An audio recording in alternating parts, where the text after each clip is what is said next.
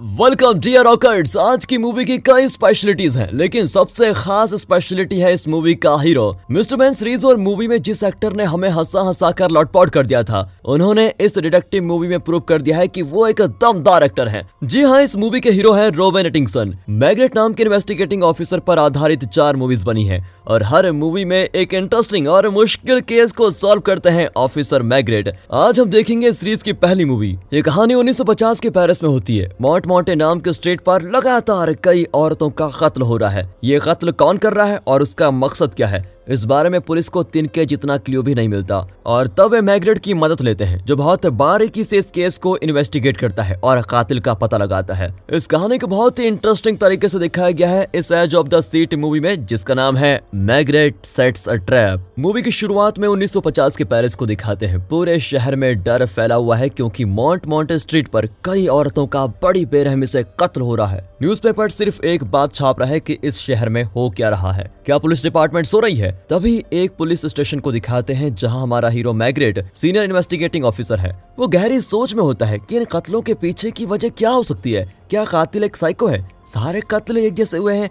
लेकिन विक्टिम्स के बीच कुछ भी कॉमन नहीं है। सीन कट करके एक फैमिली को दिखाते हैं। एक औरत अपने कई बच्चों की देखभाल कर रही होती है। तब उसका पति घर आता है। फिर वो औरत बच्चों को पति के पास छोड़कर अपने छोटे बच्चे के लिए मेडिसिन लेने चली जाती है। मेडिसिन खरीद कर वो लौट रही होती है तो उसे एक सुनसान गली से गुजरना पड़ता है। पीछे से एक शेडो उसके पास आता है और यहाँ स्क्रीन ब्लैकआउट इसके बाद सीधे पुलिस स्टेशन को कॉल आता है और जूनियर ऑफिसर्स टेंशन में मैग्रेट के ऑफ़िस में आ जाते हैं। उन्हें देखते हैं मैग्रेट समझ जाता है कि एक और कत्ल हो गया है। मैग्रेट स्पॉट पर जाता है और उसको पता चलता है कि लाश को सबसे पहले एक बार डांसर ने देखा था। अब मैग्रेट के असिस्टेंट्स बताते हैं कि पिछले कत्लों की तरह इस औरत का भी कत्ल हुआ है। इसकी छाती और पीठ पर चाकू से वार किया गया है। ना तो इस औरत के पैसे चोरी हुए हैं और ना ही इसे सेक्सुअली अब्यूज किया गया है। और तब मैग्रेट देखता है कि मेडिसिन बिखरे पड़े हैं। उसे बहुत बुरा लगता है कि बेचारी दवा लेने के लिए गई थी और साइको ने इसका खून कर दिया। अगले सीन में मैग्रेट विक्टिम के घर पर जाता है तो उसका पति बच्चों को संभालते हुए फूट फूट कर रो रहा होता है। मैग्रेट उससे कुछ पूछ ही नहीं पाता। फिर मैग्रेट उस क्लब में जाता है जहाँ की बार डांसर ने लाश को पहले देखा था। डांसर बताती है कि मैं रोज उसी स्ट्रीट से होकर घर जाती हूँ। कल घर जाते वक्त मैंने देखा कि उस गली में एक औरत मरी पड़ी हुई है। अगर मैं जरा जल्दी घर के लिए निकलती तो शायद उस लड़की की जगह मैं मारी जाती। ये कहकर वो बहुत रोने लगती है और बहुत घबराई भी, भी होती है। मैग्रेट को उसका डर समझ में आता है और वो उसे कुछ पैसे देकर कहता है कि टैक्सी में सेफ़ घर पहुँच जाना, ओके? लेकिन वो कहती है कि आज तो आप टैक्सी के पैसे दे रहे हैं, लेकिन रोज मुझ जैसी पता नहीं कितनी औरतों को उस गली से गुजरना पड़ता है। उन सब की सेफ्टी के लिए आप क्या करने वाले हैं? जल्दी से जल्दी उस कातिल को पकड़ लीजिए, प्लीज़। उसकी बात मानकर मैग्रेट का दिल बहुत भारी हो जाता है और वो ठान लेता है कि वो किसी भी तरह अब इस केस को सॉल्व करके रहेगा। पुलिस स्टेशन के बाहर जर्नलिस्ट उन्हें घेर लेते हैं कि क्या आप ये केस सॉल्व करेंगे या फिर अगले कत्ल का इंतज़ार कर रहे हैं। मैग्रेट को बड़ा गुस्सा आता है, लेकिन वो बिना कुछ कहे चला जाता है। अब स्टेशन में मरी हुई औरत का मेडिसिन बोतल देखकर मैग्रेट कुछ सोचने लगता है। तब उसके असिस्टेंट्स बताते हैं कि मिनिस्टर आपको देखना चाहते हैं। हम मैग्रेट और उसका सीनियर मिनिस्टर से मिलने जाते हैं। मिनिस्टर चिल्लाता है कि तुम लोग कर क्या रहे हो और कितने खून होने का इंतज़ार कर रहे हो। तुम्हारी नाकाबिलियत की वजह से मेरी पदवी चली जाएगी। वो लाउड स्पीकर की तरह इनके कान फाड़ रहा होता है। लेकिन मैग्रेट बहुत ही शांत बैठा होता है। चीफ कहता है कि मैग्रेट इस तरह के केसेस को सॉल्व करने में बहुत एक्सपर्ट है। वो जल्द ही कातिल को पकड़ लेगा। प्लीज़ थोड़ा टाइम दीजिए। अब मैग्रेट बताता है कि हर कत्ल में कोई ना कोई क्ल्यू ज़रूर होता है, लेकिन इस केस में ऐसा कुछ भी नहीं है। विक्टिम्स के बीच में कोई कनेक्शन ही नहीं है, और हर औरत अलग अलग प्रोफेशन को बिलोंग करती है। इन कत्लों में सिर्फ़ दो बातें कॉमन है। एक तो सारे कत्ल मॉन्ट मॉन्टे स्ट्रीट में हो रहे हैं, और सिर्फ़ रात को ही हो रहे हैं। मिनिस्टर कहता है कि मुझे रीजंस नहीं रिजल्ट्स चाहिए। तुम कुछ भी करके कातिल को पकड़ो। अगले सीन में मैग्रेट लास्ट विक्टिम के घर पर जाता है और उसके पति को एक मेडिसिन बोतल देता है जो क्राइम सीन पर मिली थी। उसकी बेटी पूछती है कि मेरी माँ कब आएगी? बेचारी ये भी नहीं जानती कि उसकी माँ अब नहीं रही। मैग्रेट अब बहुत परेशान हो जाता है कि इन बच्चों को ये आदमी कैसे संभालेगा। फिर मैग्रेट बच्चों के साथ कुछ देर खेलकर अपने घर आता है। उसकी पत्नी रेडियो पर वही घिसी पिटी न्यूज़ सुन रही होती है कि कत्ल पे कत्ल हो रहे हैं, पुलिस हाथ पे हाथ धरी बैठी है एटसेट्रा एटसेट्रा अब मैग्रेट तंग आकर रेडियो ऑफ़ ही कर देता है। यहाँ पता चलता है की पुलिस वालों की ज़िंदगी सच में स्ट्रेसफुल होती है, पर उसकी पत्नी उसे मोटिवेट करती है की सब्र से काम लो, तुम इस केस को जल्द से जल्द सॉल्व कर पाओगे। मुझे इसका पूरा विश्वास है। अब मैग्रेट का मूड थोड़ा ठीक हो जाता है और वो पूछता है की खाने में क्या बना है? मैं खाना क्यों बनाऊँगी? आज तुम्हें याद नहीं है कि हमें डॉक्टर के यहाँ डिनर पे इनवाइट किया गया है? भूल गए तुम? अगले सीन में उस डिनर पार्टी को दिखाते हैं जहाँ कई लोग आए हुए हैं। वहाँ भी इस सीरियल किलिंग के बारे में ही बातें हो रही होती हैं। कुछ लोग तो मैग्नेट से कहते हैं कि कातिल ये सारे खून पब्लिसिटी के लिए कर रहा है। वो चाहता है कि प्रेस और आम लोग उसकी चर्चा करें, लोग उसके बारे में बात करें। अब इससे पहले मैग्रेट कुछ रिएक्ट कर पाता। उसकी पत्नी उसको बचाने के लिए आ जाती है और कहती है, पार्टी में मैं भी हूँ। चलो ना डिनर करने एंजॉय करते हैं। पार्टी खत्म करके दोनों घर जाते हैं। रास्ते में उसकी पत्नी कहती है कि अगर हमारी बेटी ज़िंदा होती तो आज उसका ट्वेंटी थर्ड बर्थडे होता, है ना? इनकी बातों से पता चलता है कि इनकी बेटी बचपन में चल बसी। और मैग्रेट टॉपिक चेंज करते हुए कहता है कि पार्टी में कई लोग एक ही बात बोल रहे थे, कि कातिल चाहता है कि लोग उसके कत्लों के बारे में ज़्यादा बातें करे। क्या कोई सिर्फ़ इसके लिए खून कर सकता है क्या? उसकी पत्नी इस बात से सहमत नहीं होती, लेकिन मैग्रेट को लगता है कि यह सच भी हो सकता है। और अगर लोग कातिल की चर्चा करना बंद कर दें तो उसे गुस्सा आ जाएगा और वो सामने आएगा। अगली सुबह पुलिस वाले एक आदमी को पकड़कर स्टेशन लेके आते हैं। उसका चेहरा कैप से कवर किया गया होता है।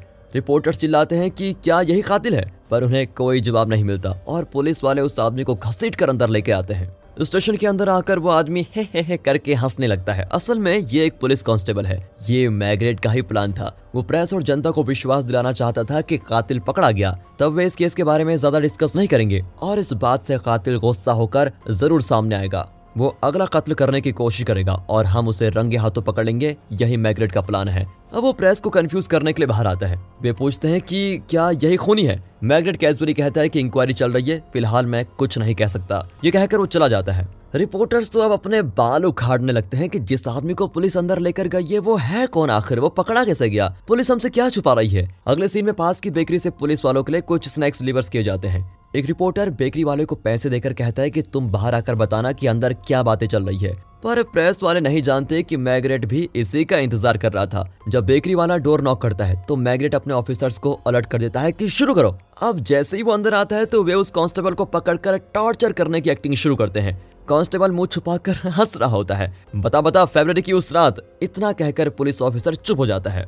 मैग्रेट ने इन्हें खूब ट्रेनिंग दे रखी है कि उसके अंदर आते ही तुम बीच में इंक्वायरी रोक देना, वरना उसे शक होगा। बेकरी का आदमी चारों ओर देखता है और धीरे से स्नैक्स बॉक्स वहीं रख देता है और फिर बाहर आ जाता है। जब वो दरवाजे के पास जाता है तो वह इंक्वायरी को फिर से शुरू कर देते हैं। बता कि फरवरी दो को उस रात हुआ क्या था? दरअसल फरवरी सेकंड को पहला कत्ल हुआ था। अब बेकरी वाला बाहर आकर रिपोर्टर्स को बता ही देता है कि हाँ वो सच में कत्ल के बारे में ही उस कातिल से पूछताछ कर रहे हैं। लगता है वही खूनी है। यहाँ अंदर पुलिस वाले हंस रहे होते हैं। अब ये खबर फैल जाती है कि पुलिस ने कातिल को पकड़ लिया। लेकिन मिनिस्टर के पूछने पर मैग्रेट बता ही देता है कि हाँ ये एक फेक अरेस्ट था। मैंने अपने 200 आदमी इस काम पर लगा दिए हैं। वे पब्लिक प्लेसेस में जनता के साथ मिक्स होकर चल फिर रहे हैं। मेरी टीम जल्द ही कातिल को पकड़ लेगी। अब मिनिस्टर डांटता है कि बिना मेरी परमिशन के तुम इतने सारे लोगों की जान रिस्क में कैसे डाल सकते हो? अगर कुछ गलत हुआ तो ज़िम्मेदारी सिर्फ़ तुम्हारी होगी, समझे? ओके सर मैं देख लूँगा। ये कहकर मैग्नेट चला जाता है। अब स्टेशन में मैग्नेट अपने असिस्टेंट्स को बताता है कि हमें 12 वीमेन पुलिस चाहिए, जिनके बाल काले हैं और जिन्हें सेल्फ डिफेंस आता हो। उसके असिस्टेंट्स तुरंत 12 वीमेन पुलिस को लेके आ जाते हैं। मैगेट उनको बताता है कि तुम्हें मॉन्ट मॉन्टे स्ट्रीट और उसके आसपास घूमना है। कातिल ज़रूर तुम में से किसी पर अटैक करेगा। हम तुम्हें बचाने आ जाएँगे। लेकिन अगर हमें किसी वजह से देरी हुई तो तुम्हें अपना सेल्फ डिफेंस खुद करना होगा। इसमें रिस्क ज़रूर है, लेकिन अगर तुम सब अलर्ट रहे तो ये काम कर सकोगे। 200 ऑफिसर्स तुम्हारे आसपास ही रहेंगे, इसलिए डरने की ज़रूरत नहीं है। तुम्हें बस आम लोगों की तरह ही बिहेव करना है। इस तरह ये मिशन होता है शुरू।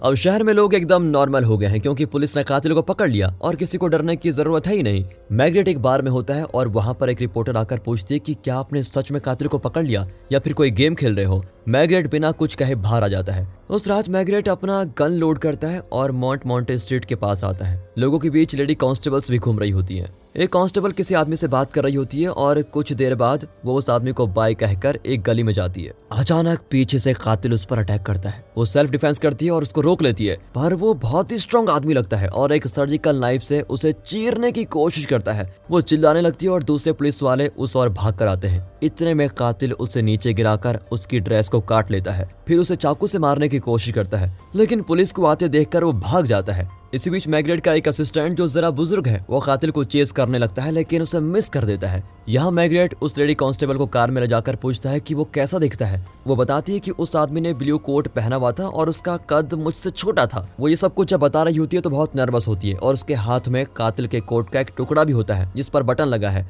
अब उसकी टेंशन को देखकर मैगेट उसे स्टेशन में लेके आता है और वहाँ वो जरा आराम से बात करती है। वो कहती है कि उस आदमी की उम्र लगभग तीस साल होगी और उसकी उंगली में एक वेडिंग रिंग भी थी। वो पूछता है, जिससे तुम बात कर रही थी, वो आदमी कौन था? सर, वो तो मेरा बॉयफ्रेंड था। मुझे लगा कि उसके साथ कैजुअली बात करूँगी तो नेचुरल लगेगा। कातिल को शक नहीं होगा। फिर मैग्रेट उसकी समझदारी के लिए उसकी तारीफ़ करता है और कहता है कि अब तुम जा सकती हो। अब मैग्रेट उस कपड़े के टुकड़े और बटन को फॉरेंसिक एक्सपर्ट के पास लेके जाता है। वो बताता है कि ये किसी डिज़ाइनर कोट का बटन लगता है। इस पर एक बारीक ब्लू धागा भी है। मतलब कातिल जरा स्टाइलिश ड्रेसिंग सेंस वाला आदमी है। इस कपड़े के मटेरियल से हम इसके मैन्युफैक्चरर का पता लगा सकते हैं। इस तरह हम कातिल के करीब पहुँच सकते हैं। यहाँ स्टेशन में वही रिपोर्टर जो बार में मैग्रेट से मिली थी, वो पुलिस स्टेशन के अंदर आ जाती है। पुलिस वाले उसे बाहर भेज देते हैं, लेकिन वो उस लेडी कांस्टेबल को देख लेती है जिस पर अटैक हुआ था। वो जान जाती है कि मैग्रेट कोई गेम खेल रहा है। वो सब कुछ गैस करके अपने पेपर में छपवा देती है। अगले दिन न्यूज़पेपर पढ़कर मैग्रेट की पत्नी जरा नाराज़ होकर पूछती है कि आप एक औरत को इस तरह कैसे यूज़ कर सकते हो? अगर उसे कुछ हो जाता तो?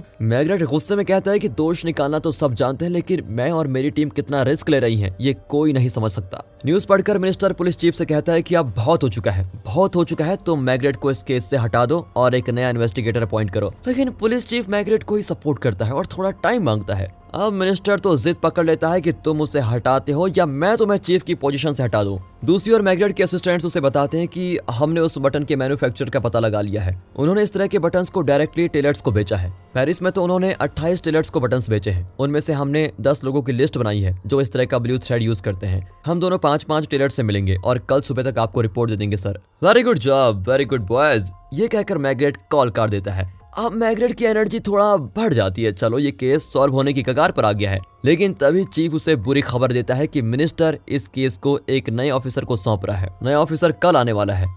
अब मैग्रेट के पास यानी कि एक दिन का टाइम है। वहाँ मैग्रेट के असिस्टेंट्स उन दस टेलर से मिलते हैं। एक टेलर अपने कस्टमर के बारे में बताता है, जिसकी उम्र कद ड्रेस करने का तरीका बिल्कुल उससे मैच कर जाता है। लेडी कांस्टेबल और फॉरेंसिक एक्सपर्ट ने यही सब बताया था। वो उस कस्टमर के एड्रेस को लेता है और मैग्रेट को इन्फॉर्म करता है। फिर मैग्रेट और उसका असिस्टेंट अपने गन्स लोड करके उस एड्रेस पर पहुँच जाते हैं। ये मार्शल नाम के आदमी का घर है। मार्शल की पत्नी दरवाज़ा खोलती है और कहती है, मेरे पति आराम कर रहे हैं। मैं उन्हें डिस्टर्ब नहीं कर सकती। अब मैग्रेट चारों ओर देखता है तो हर तरफ़ पेंटिंग्स और कलाकृतियाँ रखी होती है। मैग्रेट कहता है कि आप डिस्टर्ब मत कीजिए, लेकिन हम तो उन्हें ज़रूर डिस्टर्ब करेंगे, क्योंकि हम पुलिस हैं। अब मार्शल बाहर आता है और स्टाइलिश तरीके से पूछता है की, बताइए जेंटलमैन मैं आपकी क्या मदद कर सकता हूँ? मैग्रेट पूछता है कि आपने हाल ही में एक नया कोट पहना था। मुझे वो कोट देखना है। वो तुरंत एक कोट लेकर बाहर आता है। लेकिन वो तो कोई दूसरा ही कोट है, जो पुलिस के सैंपल से मैच नहीं करता है। अब मैग्रेट उसका वार्ड देखना चाहता है और वो भी तुरंत अपना वार्ड खोलकर दिखा देता है। असिस्टेंट अपने सैंपल को यूज़ करके सारे कोट्स के साथ मैच करके देखता है, लेकिन एक भी मैच नहीं होता।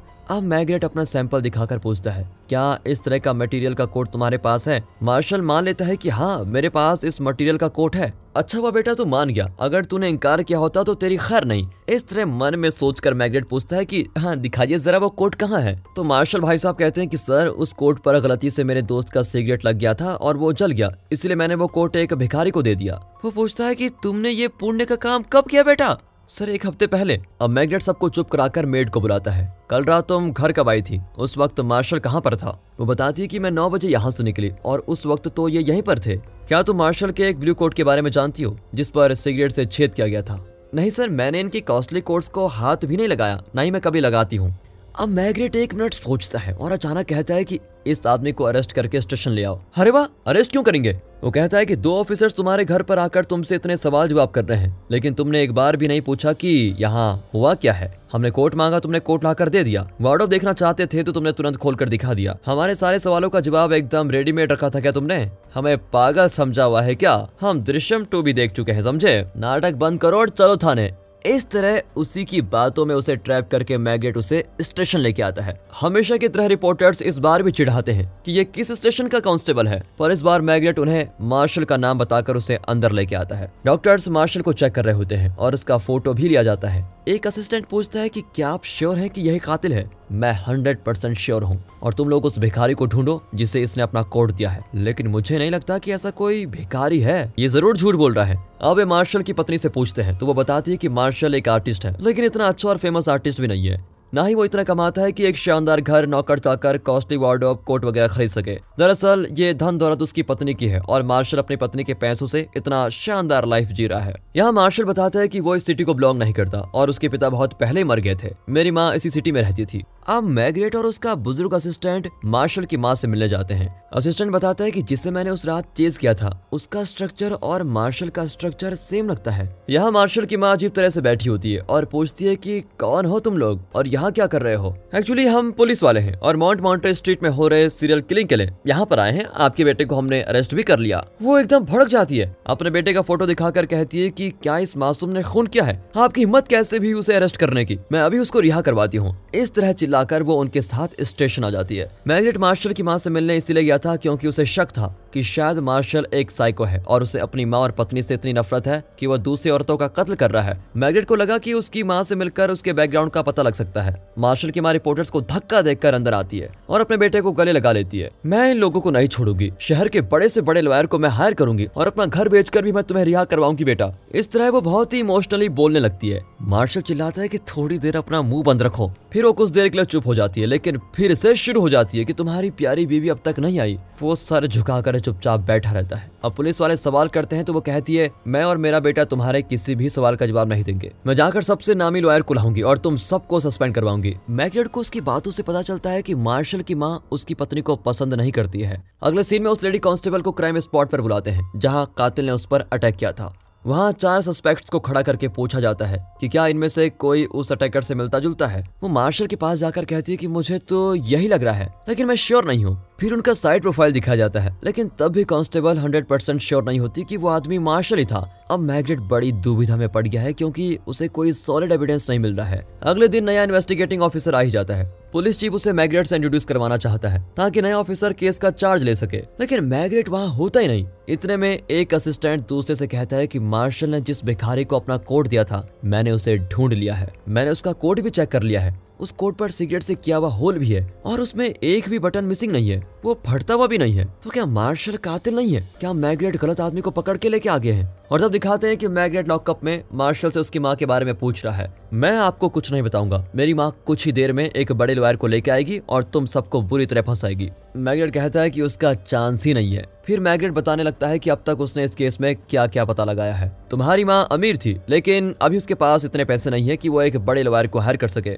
और रही तुम्हारी बात, तुम खुद को एक आर्टिस्ट मानते हो, लेकिन तुमने आज तक ढंग का एक भी आर्ट नहीं बनाया। तुम खुद अपनी पत्नी के पैसों से बड़े ठाट से जी रहे थे, लेकिन अब तुम्हारी पत्नी के पास भी पैसे नहीं है। इसलिए बड़े लॉयर के सपने देखना तो छोड़ दो, और मेरे सवालों का जवाब ठीक ठीक दो। और तब उसके असिस्टेंट्स भिखारी वाला कोट लाकर दिखाते हैं, जिसमें सिगरेट का होल होता है। ये कोट सच में भिखारी के पास था। ये सुनकर मैग्रेट जली हुई जगह को ध्यान से देखता है और फॉरेंसिक एक्सपर्ट को बुला भेजता है। असिस्टेंट्स बताते हैं कि वो नया ऑफिसर आ गया है। फ़िलहाल तो मैं उसके सामने नहीं जाऊँगा, फिर देखता हूँ वो चार्ज कैसे लेता है। उससे मिलने से पहले मुझे ये केस कैसे भी करके सॉल्व करना होगा। ये कहकर मैगेट अपने असिस्टेंट्स के साथ मार्शल के घर जाता है, क्योंकि बिना एविडेंस के वो मार्शल पर केस नहीं कर सकता। उन्हें एक सर्जिकल नाइफ मिलता है, जिसे पेंटिंग्स में कर्व करने के लिए यूज़ करते हैं। वे उसे उठाकर रख लेते हैं और सीधे पुलिस स्टेशन लेके जाते हैं। चीफ डांटता है कि तुम कहाँ गायब हो गए थे। यह है नया इन्वेस्टिगेटिंग ऑफिसर मिस्टर सर। एक मिनट। इस तरह चीफ को टोक कर मैग्रेट कहता है कि मार्शल ही कातिल है और मुझे सॉलिड एविडेंस मिल चुका है। इस सर्जिकल नाइफ से उसने कत्ल किए हैं और मार्शल अपने झूठ की वजह से फंसा हुआ है। उसने कहा था कि एक हफ़्ते पहले उसके कोट पर सिगरेट से छेद हुआ था और उसने भिखारी को कोट दे दिया, लेकिन ये छेद कल किया गया है। इससे साफ़ प्रूव होता है कि वही कातिल है। वो झूठ बोल रहा है। अब चीफ भी खुश होता है और कहता है कि मार्शल पर चार्ज शीट फ़ाइल कर दो। मैग्रेट और उसके असिस्टेंट्स भी बहुत खुश होते हैं कि आखिर ये केस सॉल्व हो गया। हमें भी लगता है कि इन्वेस्टिगेटर हो तो ऐसा हो, कितना शानदार क्लाइमेक्स था। लेकिन नहीं पिक्चर अभी बाकी है। और यहाँ आता है कहानी में ट्विस्ट मैग्नेट अपने घर में चैन की नींद सो रहा होता है। और तब उसके असिस्टेंट्स कॉल करके बताते हैं कि माउंट माउंटे स्ट्रीट में उसी स्टाइल में एक और खून हो गया है। अब मैग्रेट को टेंशन होने लगती है कि कैसे हो गया ये। वो तुरंत स्पॉट पर जाता है। वहाँ एक टीनेज गर्ल की लाश पड़ी होती है। ये सिक्स केस है और उस लड़की के शरीर पर छह बार चाकू से वार किया गया है। लेकिन एक डिफरेंस है। पिछले पाँच कत्लों में छाती और पीठ पर चाकू मारकर खून किया गया था। मगर इस कत्ल में सिर्फ़ लड़की की छाती और गर्दन पर वार किया गया है। और ये खून भी सर्जिकल नाइफ से किया गया है। अब सबको विश्वास हो जाता है कि मैग्रेट ने जिस आदमी पर चार्ज शीट फ़ाइल की है, वो कातिल नहीं हो सकता, क्योंकि वो तो लॉकअप में है। फिर वो खून कैसे कर सकता है? लेकिन मैग्रेट गहरी सोच में पड़ जाता है। अगली सुबह मैगरेट मार्शल की वाइफ को स्टेशन लेके आता है। वहाँ मार्शल की माँ भी होती है। पुलिस वाले सोचते हैं कि मैग्रेट कर क्या रहा है। वो दोनों औरतों को एक कमरे में लॉक करके मार्शल से मिलता है। ज़रूर मैगरेट ने कोई सॉलिड प्लान बनाया होगा। अब वो मार्शल की पूरी हिस्ट्री बताता है। दरअसल बचपन में ही मार्शल अपने पिता को खो चुका था और उसकी माँ ने उसे पाला है। उसकी माँ उसे हमेशा प्रोटेक्ट करने की कोशिश करती रही और ऐसा करते करते वो मार्शल को उसकी मर्ज़ी का कुछ नहीं करने देती थी। हमेशा उस पर अपना कंट्रोल रखना चाहती थी। मार्शल को घुटन महसूस होती थी क्योंकि उसकी माँ उसे अपनी तरह बनाने की कोशिश करती रहती थी। इसलिए उसे अपनी माँ से सख्त नफरत होने लगी। उसे लगा कि शादी के बाद वो इंडिपेंडेंट रह सकेगा, लेकिन उसकी माँ ने अपनी पसंद की एक लड़की से उसकी शादी करवा दी। इसके बाद वो अपनी बहू को भी कंट्रोल करने लगी। इससे मार्शल मेंटली बहुत स्ट्रेस्ड हो गया और अपनी माँ से छुटकारा पाने के लिए वो अपनी पत्नी के साथ दूसरे घर में रहने लगा। उसके बाद वो अपनी माँ से मिलने कभी नहीं जाता था। उसे लगा की अब वो अपनी मर्ज़ी से रह पाएगा, पर धीरे धीरे उसकी पत्नी भी वही करने लगी जो मार्शल की माँ करती थी। मार्शल को प्रोटेक्ट करने के नाम पर वो मार्शल को उसकी मर्ज़ी का कुछ भी नहीं करने देती थी। मार्शल ने जिस कोट को पहनकर कत्ल किया था, वो भी उसकी पत्नी की पसंद का ही कोट था। वो अपनी मर्ज़ी का कोट भी नहीं पहन सकता था, ना ही ले सकता था। वो इस मेंटल टॉर्चर को सह नहीं सका और किसी पर अपना आक्रोश निकालना चाहता था। इसलिए वो अपनी माँ और पत्नी जैसे दिखने वाली औरत को सिलेक्ट किया करता था और रात के अंधेरे में उनका खून किया करता था। मैग्रेट ये सब कुछ मार्शल को ही बता रहा होता है। मार्शल रोने लगता है क्योंकि यही सच है। और तब मैग्रेट एक और बात बताता है कि तुम्हारी माँ और पत्नी दोनों वाकई तुम्हें प्रोटेक्ट करना चाहती हैं। इसलिए उनमें से किसी एक ने कल रात उसी स्पॉट पर एक लड़की का खून किया है। अगर ये प्रूव हो गया कि तुम कातिल नहीं हो तो तुम रिहा हो जाओगे। लेकिन उसके बाद तुम्हारी पत्नी और माँ फिर तुम्हें अपने कंट्रोल में रखने की कोशिश करेंगी।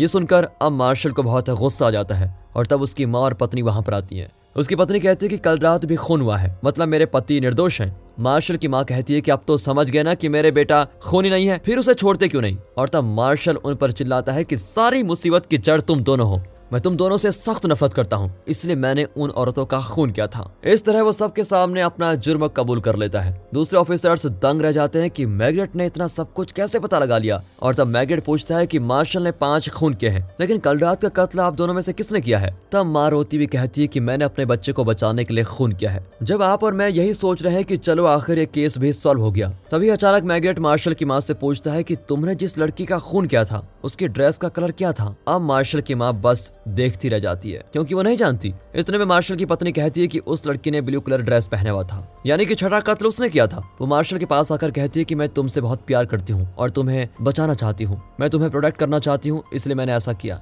एक्चुअली मार्शल को तो खुश होना चाहिए। उसकी पत्नी ने उसको बचाने के लिए सब किया। लेकिन उसे लगता है कि अगर वो इस केस में बच भी गया तो उसकी पत्नी उसे चैन से जीने नहीं देगी। प्रोटेक्ट करने के नाम पर उसे मेंटली टॉर्चर करेगी। इसलिए वो रोता हुआ कहता है कि आई हेट यू और इस तरह मैग्रेट दोनों कातिलों को अरेस्ट कर लेता है। वो अपने ऑफ़िस में बैठकर सोच रहा होता है कि ये कत्ल क्यों हुए? उसे लगता है कि हद से ज़्यादा प्यार भी हथकंडी बन जाता है। यही मार्शल के साथ भी हुआ। उसके ख्यालों के बीच उसकी पत्नी कॉल करके पूछती है, क्यों जी, इस बार केस खत्म हुआ कि नहीं? मैग्नेट कहता है कि सौ परसेंट खत्म हो गया। वो पूछती है तो क्या आज रात मूवी देखने चले? मैग्नेट कहता है कि मूवी में क्या रखा है? असली कहानी तो मैं तुम्हें सुनाऊँगा।